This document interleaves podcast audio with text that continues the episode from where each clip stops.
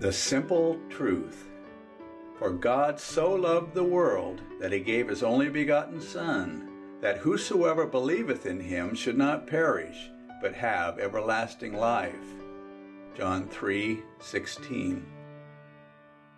Years ago, a new space shuttle lifted off from Cape Canaveral, Florida, on a special mission into outer space. Millions of dollars and months of work and experimenting went into this effort by the scientists who sent equipment, cameras, and other instruments to unlock the mystery of the origin of the solar system.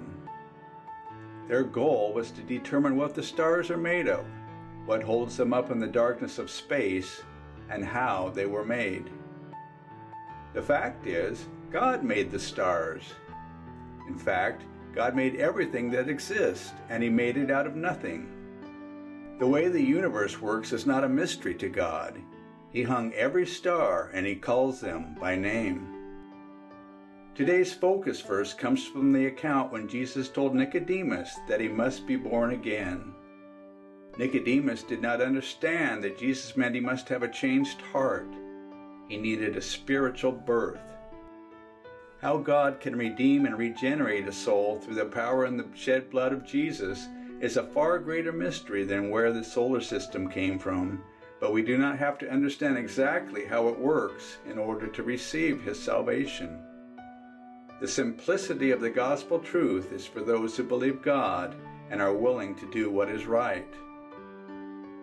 Some people will search for the origins of the universe their whole lives and never realize that God made all of creation, including them. They are ever learning and never able to come to the knowledge of the truth.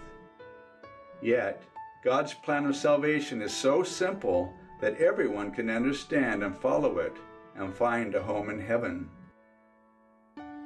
There are mysteries in the Bible, but they are revealed to those who will study and desire to learn. There are riches in the Bible that will only be disclosed by the searching of a hungry soul.